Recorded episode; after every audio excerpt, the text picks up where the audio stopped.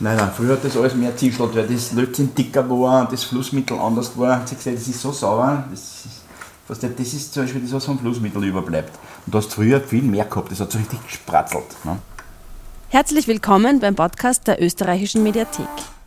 Mein Name ist Eva Hallermer und ich spreche heute mit Christian Schrott, Tontechniker und Servicetechniker der österreichischen Mediathek. Und Nomen ist nicht oben, gell, beim Namen Schrott. Resonanzraum, der Podcast der österreichischen Mediathek. Das hörbare Archiv. Gespräche über Medien und ihre Bewahrung. Wir haben dieses Geräusch gehört, das für deine Werkstatt typisch ist, das Löten. Ja. Ähm, wie würdest du das beschreiben, wie das für dich klingt? Prickelnd. Zischend, prickelnd. Und wann brauchst du das? Das brauche ich immer dann, wenn ein Kabel angefordert wird, wo andere Stecker drauf müssen. Dann wird ein Stecker umgelötet oder neu gelötet. Das brauche ich, wenn ich äh, quasi an den Platinenreparaturen durchführe, wenn ich Bauteile auslöten muss, neue Bauteile einlöten muss. Ja. Was sind denn deine Aufgaben? Was kann man sich darunter vorstellen? Ja, also vorrangig äh, bin ich im tontechnischen Bereich dafür zuständig, damit unsere Systeme laufen. Sprich die ganzen äh, Ingest-Maschinen, wo wir unsere alten Medien, also hauptsächlich analogen Medien aufzeichnen fürs Langzeitarchiv.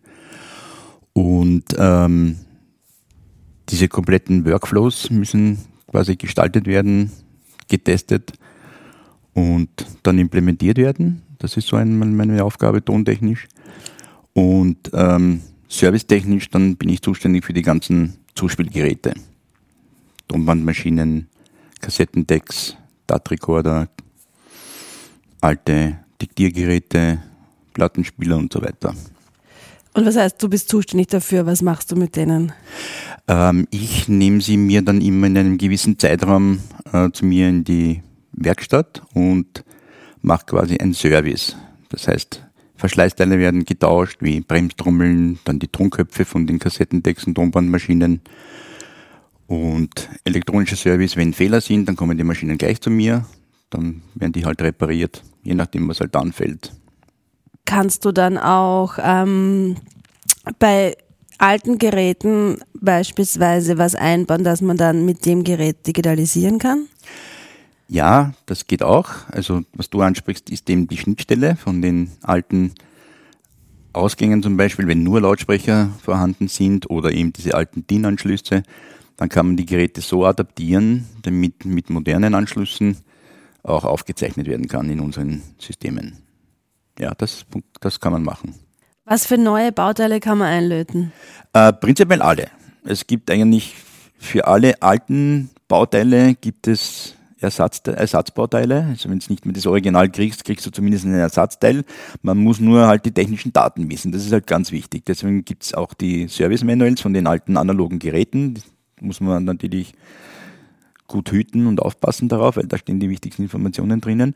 Und da hast du meistens dann die Information drinnen, zum Beispiel von einem Gleichrichter, was verträgt der Spannung, was darf er maximal Strom äh, durchlassen. Und dann suchst du einen Vergleichstypen, der natürlich auch baulich nicht jetzt größer oder viel kleiner ist, sondern halt passt. Und natürlich dann die technischen Werte müssen auch stimmen. Dann kannst du das Teil quasi austauschen. Kondensatoren, alles. Und was müsstest du beispielsweise machen, um bei dem äh, Gerät für die Magnetschallplatten äh, einen Adapter einzubauen, damit wir dann auch die Schallplatten digitalisieren können? Genau. Bei diesen Geräten müsste man hergehen und müsste man dann dort, wo quasi das äh, Audiosignal ganz schwach daherkommt, ja, also quasi zur Verfügung gestellt wird von dem äh, Magnetabnehmer, müsste man hergehen und müsste dort einen kleinen Verstärker einbauen, der dann quasi dieses Signal auf den sogenannten äh, Studio-Label hochhebt, ja, und das Signal führt man dann einem ganz normalen XLR-Stecker oder Klinkenstecker zu, mit dem man dann ganz normal auf die No Record oder anderen Aufnahmegeräten anstecken kann. Das heißt, man müsste so eine kleine Verstärkerplatine entwerfen im sogenannten äh, PCB-Layout-Programm, das wir verwenden. Das ist Eagle und mit dem quasi entwickeln wir und produzieren wir unsere Schaltungen. Und ganz, ganz kleine Serien können wir selbst im Haus machen. Wir haben sogar eine eigene Ads-Anlage. Das heißt, in dem Programm entwerfe ich die Schaltung, designe das Platinenlayout, wo die Bauteile dann genau platziert werden, die ganzen Leiterbahnen dann quasi verknüpft werden.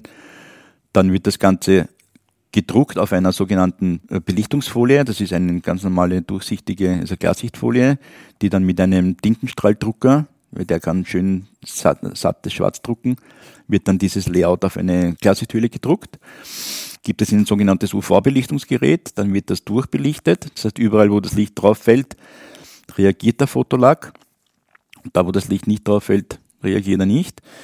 Dann wird das Ganze entwickelt, das kommt in eine Entwicklerlösung rein, wie bei einem Foto. Und überall da, wo das Licht aufgefallen wird, wird diese Fotoschicht abgetragen. Und dann kommt das Ganze in ein sogenanntes Ätzbad rein. Und dort, wo der Fotolack noch drauf ist, kann das Ätzmittel nicht hingreifen. Und da, wo, das Foto, wo der Fotolack weg ist, wird alles weggeätzt. Dann ist die Platine quasi fertig geätzt, dann wird sie noch gebohrt. Und dann werden die Bauteile rein, also bestückt, draufgelötet und dann ist das Ding fertig. Und das kannst du alles machen? Das können wir alles hier im Haus machen. Ja. Ähm, weil diese Platinen, das ist ja schon, das ähm, mit dem habe ich, glaube ich, als Kind gespielt, oder? Das sind ja diese faszinierenden Teile. Ja, genau, mit den bunten, mit den kleinen bunten, runden und eckigen Dingen drauf. Ja. genau. Ach so, hast du das war dein Spielzeug? naja, das war immer extrem faszinierend. Hm. Und ähm, ja, sicher, es war bunt, man konnte es verbiegen ja. und gleichzeitig war es ein bisschen gefährlich. Ich bin ja, mir richtig, nicht sicher. Genau. Wenn sie ein bisschen stärker waren, konnten sie auch brechen, ja. Mhm. Genau, ich bin mir aber auch nicht sicher, ob, ob das nicht ein bisschen verboten war, mit dem zu spielen, weil niemand genau wusste, gab es da irgendwie, gibt es da Mittel drinnen, ja, genau. Säure, die ja, rauskommen kann. War früher natürlich schon anders als heute, ja. Da kann ich kurz, kurz, kurz noch einmal ein, ein, einlenken beim, beim Löten, wenn wir das Thema angesprochen haben. Ist ja auch so eine Sache, bleifrei ist ja alles gut und schön, ja, aber es ist nicht das Optimum. Also bleifrei löten ist e, extrem, äh, sage ich einmal, unbequemer und schwieriger als wie das verbleite Lötzinn. Was aber auch wichtig ist, man darf zum Beispiel bei den ganzen alten, alten Geräten nicht bleifreies Lot mit verbleitem Lot mischen. Das heißt, du musst schauen, dass du bei den ganzen alten Sachen auch wieder verbleites Lot verwendest, das Lötzinn. Das gibt's noch zu kaufen, Gott sei Dank, aber wie gesagt, das ist auch so eine kurze kleine Anekdote. Ja, also wie gesagt, im Du hast auch mit Platinen gespielt, schön. Ich habe immer auch alles zerlegt als Kind. Ich habe immer alles zerlegt und geschaut, wie es funktioniert. Ne? So früher, wie ich noch klein war, hat es noch diese Blechspielzeuge gegeben. Da war das, das ist auch so ein Thema. Alles noch qualitativ hochwertiger als heute. Ja? Das heißt, du hast ein Auto gehabt, ja, zum Aufziehen mit seiner Mechanik drinnen und du hast das genommen, hast es umgedreht und dazu Laschen gegeben, die was so umgebogen waren. Die hast dann aufgebogen und dann hast du das komplett zerlegen können und hast gesehen, das Innenleben und so. Ne? Das, das war interessant. Oder die erste Erfahrung, was ich gemacht habe mit Strom.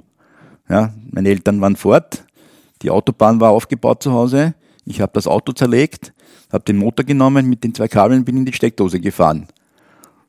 Um Gottes Willen. Da hat es beim Pump gemacht, der Motor ist irgendwo Nein. gelegen, ich bin fürchterlich erschrocken und bin im Finstern gesessen, bis meine Eltern nach Hause gekommen sind. das war die erste Erfahrung mit Strom. Da Wie alt warst du? So, keine Ahnung, vier, fünf, fünf, so herum. Da wusste ich, okay, so funktioniert es nicht.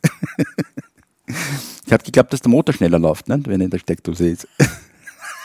Aber wie gesagt, das hat eh sofort der Automaten der E4 ausgelöst. Ne? Das war ja schon eine modernere äh, Stromanlage. Also, Aber ansonsten ja, hätte das, also hätte das schief gehen können, ja, ja, auf alle Fälle. Ja. Das war das Nichtwissen des Forscher in mir.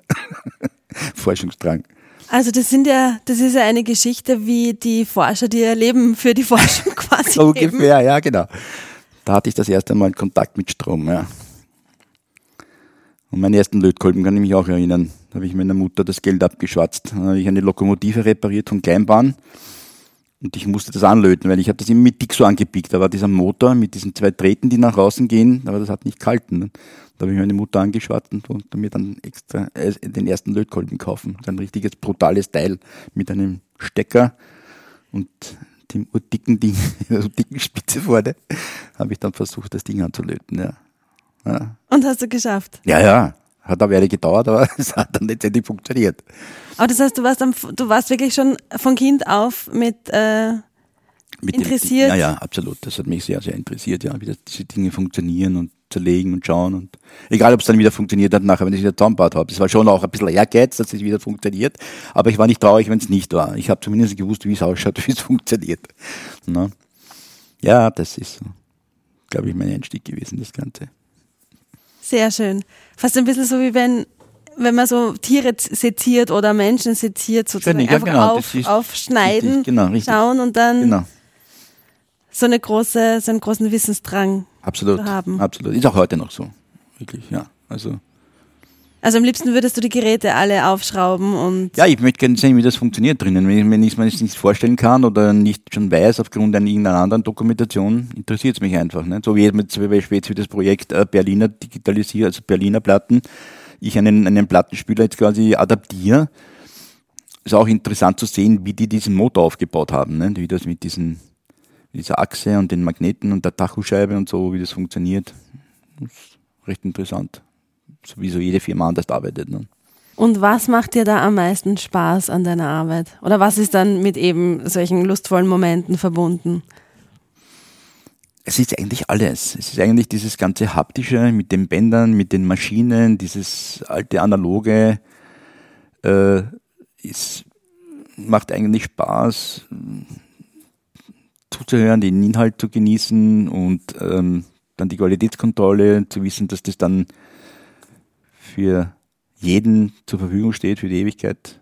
Eigentlich alles. Ich kann da nicht auf, auf nichts Spezielles eingehen. Es ist auch dann der Service und den Maschinen interessant und so. Es ist einfach, ja, ich muss ehrlich sagen, ich habe halt das Glück, dass mein Job auch quasi irgendwie mein Hobby ist oder mein Hobby auch mein Job ist. Also das ist, schöner geht's eigentlich nicht.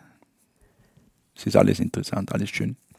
Wie teilst du dir dann deinen Tag ein oder deine Woche? Also wann, weil du machst ja eigentlich ziemlich verschiedene Sachen. Ja. Oder wenn man sagt Gerätewartung und dann digitalisieren im Studio. Ja, ja. Äh, wie, wie kommt das zustande? Ähm, naja, sagen wir, also so, so reinen Tagesablauf gibt es äh, nur so ein bisschen, sag ich jetzt einmal, der frühe Vormittag ist ein bisschen getimed. Also das heißt, ich fange relativ zeitig an zum Arbeiten, ich bin schon um 6 Uhr im Haus und ähm, das erste, was ich einmal mache, ich kümmere mich um die sogenannten Rederecordings. Wir schneiden ja Ö1 mit, von 7 in der Früh bis Mitternacht.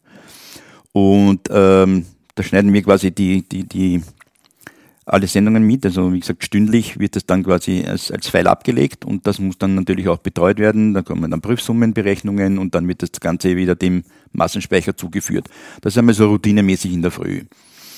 Dann wird geschaut, was sonst dann Informationen von den Kollegen reingekommen ist noch, weil wie gesagt, ich fange um 6 Uhr an, gehe um 14 Uhr aus dem Haus und viele Kollegen sind noch länger da. Und wenn dann irgendwelche Mails kommen oder irgendwelche Fehlermeldungen oder irgendwie, dann schaue ich nach, ob da irgendwas drinnen steht in Mails, dass ich dann diese Sachen beheben kann, weil ich bin ja auch zuständig für diese ganzen äh, Applikationen, die im Hintergrund laufen bei dem ganzen NOAA-System. Das ist ja nicht nur die NOAA Record und die Jobdatenbank, sondern da laufen viele Systeme im Hintergrund, viele Applikationen, die die Files bearbeiten, schneiden und so weiter. Das mache ich noch. Ja, das ist einmal so dieses erste Ding, wenn ich reinkomme, was ich alles als, als allererster mache. Und dann kommt es immer drauf an, wenn jetzt, äh, wie gesagt, äh, die Maschinen durchwegs gut gewartet sind und alle super im Prinzip laufen, dann kann ich mich mehr aufs Digitalisieren konzentrieren oder andere Projekte, was halt im Haus laufen, meiner Aufmerksamkeit bedürfen. Und wenn dann so Sachen anstehen, wie, was weiß ich, sind äh, zum Beispiel vier Tonbandmaschinen im Studio auch lange gelaufen, müssen serviciert werden, dann reduziere ich natürlich die Zeit zum Digitalisieren im Studio und nehme mich natürlich den Maschinen an. Was ich aber auch habe, was eben so ist, ist, wenn dann zum Beispiel, wenn ich im Studio digitalisiere und keine Wartungen anliegen oder Reparaturen, dann mache ich das meistens bis mittags. Und dann im Nachhinein, also die letzten zwei Stunden verbringe ich dann auch damit eben schauen, ob dann alle Files abgearbeitet wurden, die digitalisiert worden sind. Und dann äh, Qualitätskontrolle wird durchgeführt. Ja, das ist so ungefähr grob der Tagesablauf. Und beispielsweise, du hast ja auch ein Gerät für uns angeschaut, für Sony Me. Ja, du sprichst auf diese alten historischen äh, äh, Wiedergabegeräte an. Ja, das ist überhaupt ein, ein, ein super Thema. Also das ist ganz, ganz toll, wenn man mit solchen Geräten arbeiten darf, also wenn man sie anschauen darf und wenn es egal jetzt, wenn es kaputt sind, dass man es halt versucht zu reparieren, alte Schaltpläne aufzutreiben, schauen, wie das Ganze aufgebaut wurde und ähm, selbst dann, wenn es funktionieren, wie das damals eben ingenieursmäßig durchdacht war, was sich die Leute dabei gedacht haben, wie die das konstruiert haben, mit den damals möglichen Mitteln. Ja, es ist ein sehr, sehr interessantes Thema, diese alten historischen Geräte. Ja, ich fand das damals wirklich lustig, weil du sozusagen dann, ähm, also da geht es um ein Gerät, mit dem man Magnetschallplatten abtasten also sozusagen aufnehmen konnten und konnte und gleichzeitig wieder abspielen. Ähm, und es ist ein ziemlich seltenes Format, also das gibt's ja auch nicht oft und das ist das Wissen drum, wie, wie diese Geräte noch funktioniert haben, weiß man kaum. Und du hast dir dann eben den Schaltplan angeschaut und warst gleich total fasziniert. Mhm. Also du kannst mit dem ja auch was anfangen, oder? Richtig, das erzählt genau. dir eine Geschichte. Genau, das erzählt eine Geschichte, genau, richtig. Das sind diese, wie gesagt, diese, diese Systeme, äh, äh, grundlagentechnisch noch immer, sage ich einmal, existenzberechtigt, ja, weil, wie gesagt, es wird genauso mit Strom und allem gearbeitet. Aber was so interessant an der ganzen Geschichte ist, wie das konzipiert wurde, was sie damals gedacht haben und, und, und, und ähm, wie ausgereift das trotzdem schon war damals, diese, diese Funktionen von den Geräten. Und, und wie gesagt, was wir uns angesehen haben, diese Magnetschallplatte ist ja eigentlich der Vorläufer von der Festplatte. Ne? Wenn man das ehrlich hernimmt, man hat ein rundes Medium, das sich dreht, das man magnetisieren kann mit äh, äh quasi Information drauf. Oder man kann es dann wieder löschen und neue Informationen drauf spielen. Also meiner Meinung nach ist das ein Vorläufer von der Festplatte. Ne? Und allein wie das mechanisch aufgebaut war und so, also das sind schon, sind schon Meisterleistungen gewesen für die damalige Zeit. Heute ist halt alles, ich sage jetzt einmal nicht unbedingt leichter, aber spurleichter, weil das ganze computerunterstützte Zeug heute, du hast fixfertige Sachen, die du in deinen, äh, sag jetzt einmal, AutoCAD-Programmen vorgegeben hast, das klickst rein und dann modellierst das neu oder änderst es ein bisschen um. Aber da hat eben von Null auf begonnen mit Bleistift am Zeichenbrett und haben das entwickelt. Ne? Also, und auch nicht diese Möglichkeiten gehabt, die man heute hat, messtechnisch alleine schon. Ne? Das allein, wenn ich daran denke, was ich heute auf meinem Serviceplatz an Messinstrumenten stehen habe, hochqualitative Messgeräte, die von, sage ich jetzt einmal, ein paar hundert Euro bis 10.000 Euro gehen, das hat es damals alles nicht gegeben. Ne? Und trotzdem haben die so für die damalige Zeit gute Qualität zusammengebracht. Ne? Also das ist allein schon interessant. Ne? Und du kannst das mechanisch halt ein bisschen durchblicken, oder? Du kannst die Mechanik ja. sehen. Ja, genau. Und verstehst, wie das ablaufen soll, genau. während du mit so äh, Chips und so ja. Und das ist vor allem alles für die Ewigkeit gebaut. Ja. Das ist, wenn du das, wenn du heute zum Beispiel moderne Geräte anschaust, das ist echt so filigran und, und, und überall diese Sollbruchstellen eingebaut und das darf nicht länger als wie zwei, drei Jahre halten und dann muss das austauschen komplett. Also das ist schon traurig leider.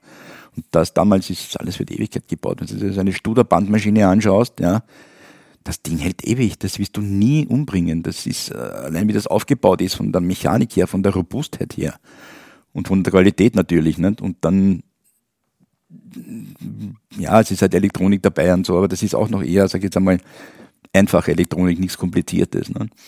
Aber wie gesagt, mechanisch einwandfrei und, und für wirklich tausend Jahre gebaut. Also da gibt's nichts. Ne? Das Ding bringst du einfach nicht um, wenn du es halbwegs pflegst und wartest, schon klar. Ne?